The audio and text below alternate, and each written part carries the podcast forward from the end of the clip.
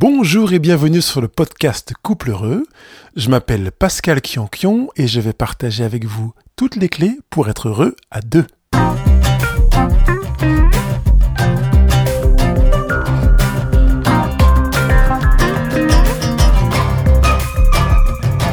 La fonction conjugale interdite est un sujet qui me paraît très important, c'est la raison pour laquelle je l'aborde avec vous aujourd'hui. Bonjour les heureux, les heureuses, les couples, les chéris, les conjoints. Vous savez que je préfère appeler conjoint parce qu'en fait, vous êtes conjugués l'un à l'autre si vous formez un couple. Aujourd'hui, je voudrais m'arrêter sur ce sujet de la fonction conjugale interdite. Certains se posent la question de savoir ce que c'est, etc. Mais je voudrais... Euh, allez, on va aller directement dans le vif du sujet. Parce que c'est un piège que je vois encore communément présent euh, dans les couples naissants mais qui se trouve également malheureusement à causer des dégâts dans les couples historiques. Donc cette fonction conjugale, elle naît avec généralement au début ou même parfois dans l'histoire d'un couple quand un gros problème survient et que l'un des deux euh, décide de venir en aide à son conjoint. Alors on va dire oui, mais c'est quand même normal qu'on veuille aider son conjoint. Oui, dans une certaine mesure. Oui, avec quelle intention? Parce qu'en fait, c'est ça qui va déterminer le moment où la bascule se fera vers une relation que j'appelle à s'interdire. C'est pas elle est interdite par la loi, c'est une, fonction que je vous demande de vous interdire à vous-même en vous disant je refuse de jouer ce rôle-là, je refuse de faire cela.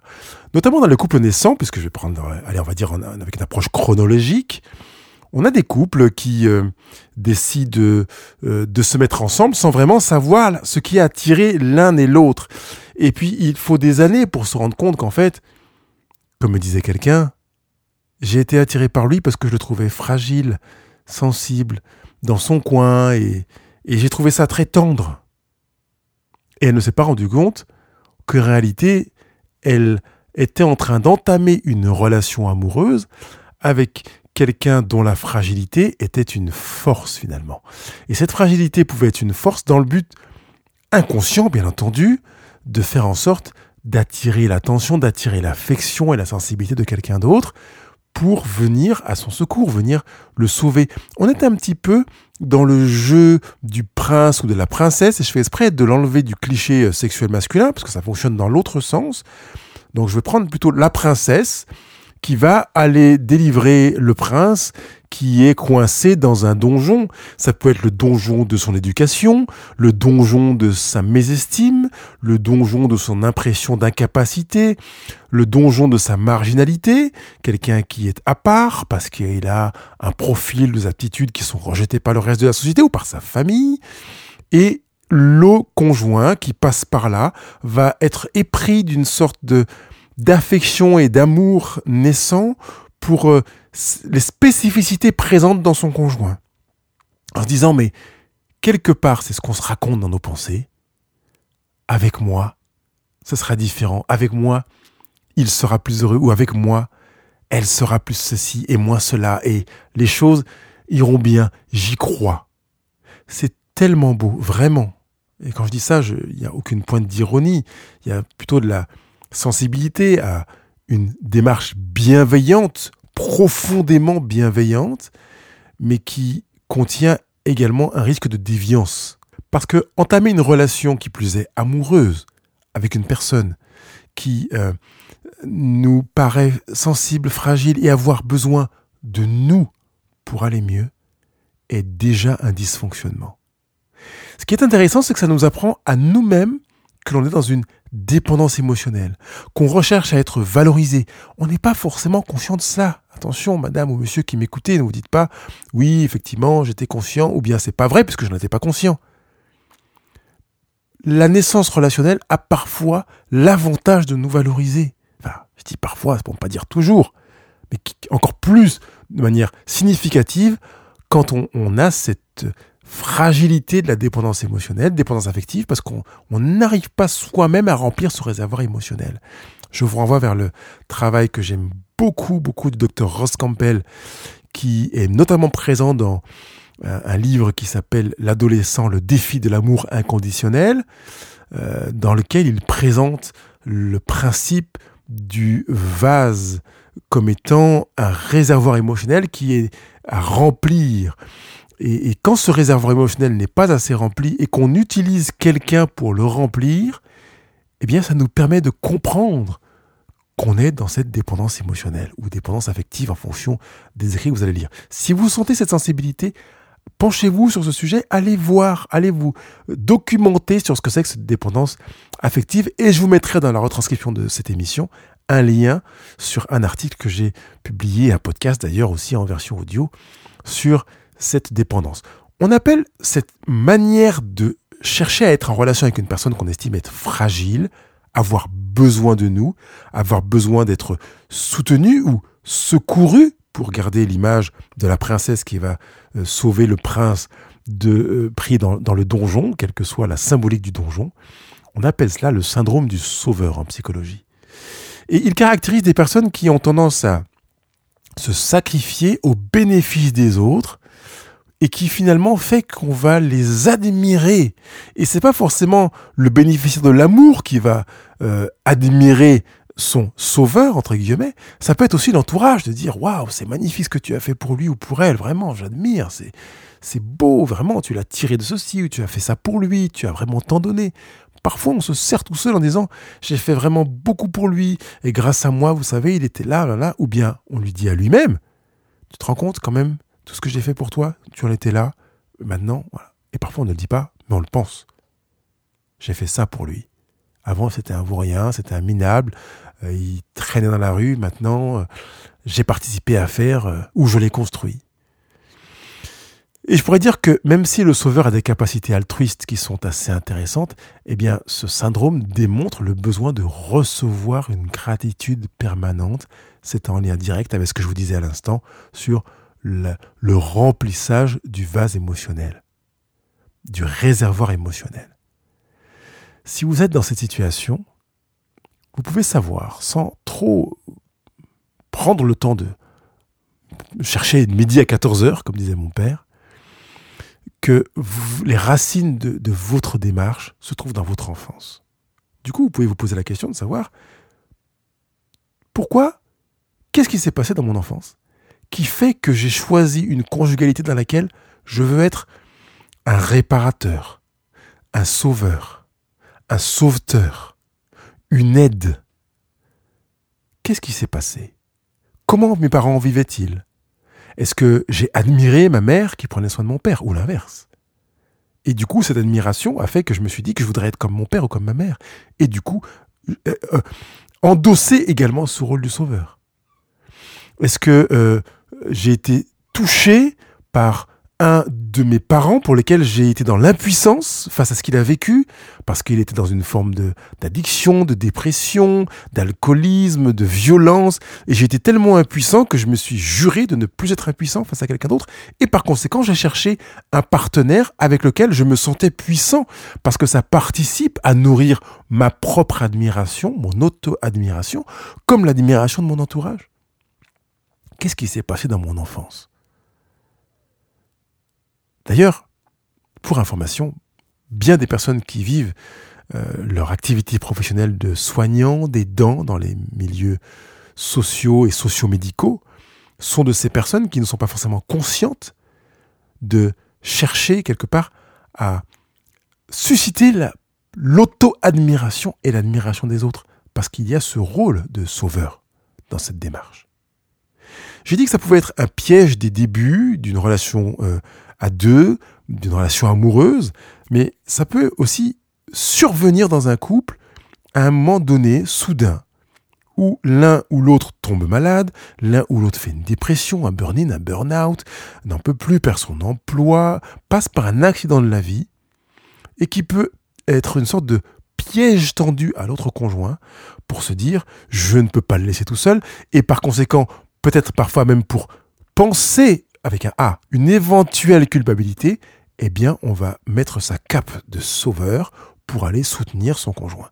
Et une manière de penser sa culpabilité, c'est de se dire que c'est à moi de le faire, parce qu'en fait, si je me sens incapable ou que je dis que je ne veux pas être son sauveur, je serais peut-être coupable de quelque chose.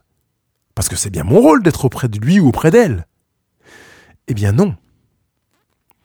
Et il est plus mature de prendre la mesure dans un échange de conjugalité pour se dire qu'est-ce que tu attends de moi? Comment veux-tu être aidé? Parce que c'est le gros avantage quand on est face à un adulte, c'est de savoir qu'est-ce qui t'aiderait en fait? Et pas de se dire que pour moi j'aimerais qu'on fasse les choses comme ci, donc je vais les faire pour lui comme ça. Parce qu'en fait, on n'est pas dans les mêmes langages de l'amour, on n'est pas dans les mêmes besoins, donc dans les mêmes réponses aux besoins. C'est donc posément, en se regardant dans les yeux, en s'écoutant avec attention, que l'on peut euh, apprendre et comprendre comment le conjoint atteint par une maladie, une difficulté, un accident de la vie, aurait besoin d'être accompagné. Attention, comme il est vivant, ce besoin va être mouvant.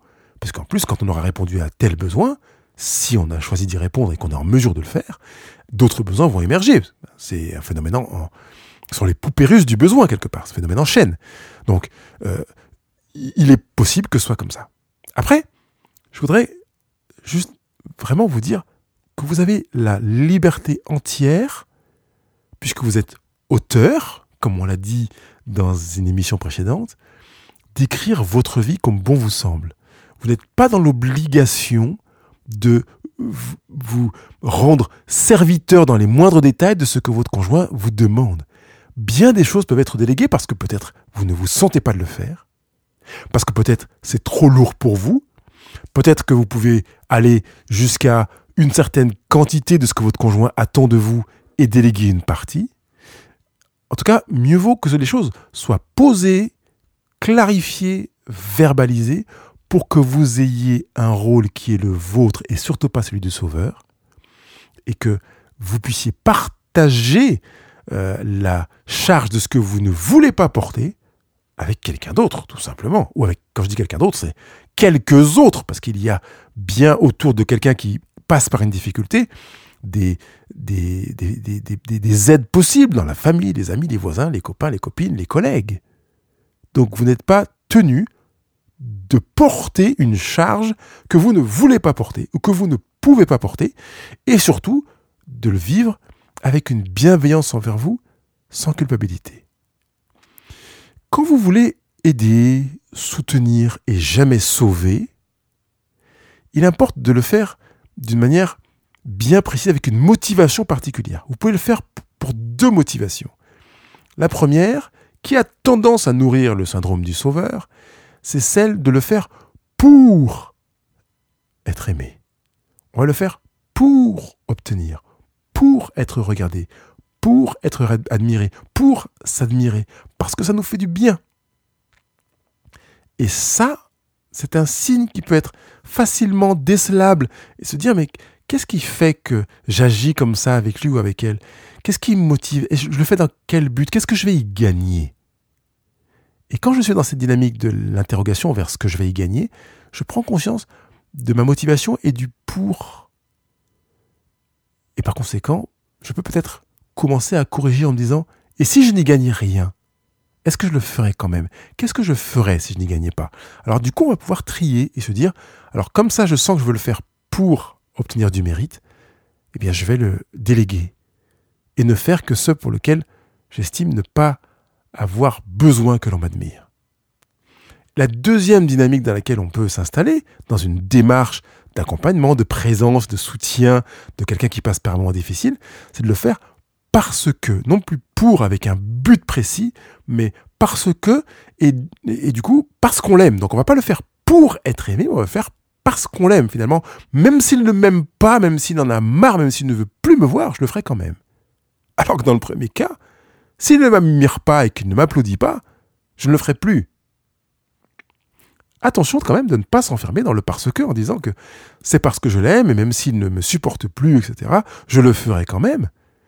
Et je pense notamment à une situation avec euh, un conjoint qui peut être atteint d'une maladie neurodégénérative, comme la maladie d'Alzheimer par exemple, et qui peut devenir verbalement violent, physiquement violent, avec des, manifestations de rejet très fortes, et qui peut faire qu'on peut porter une éventuelle culpabilité de se dire mais je ne le supporte plus, j'en ai marre, je ne veux plus.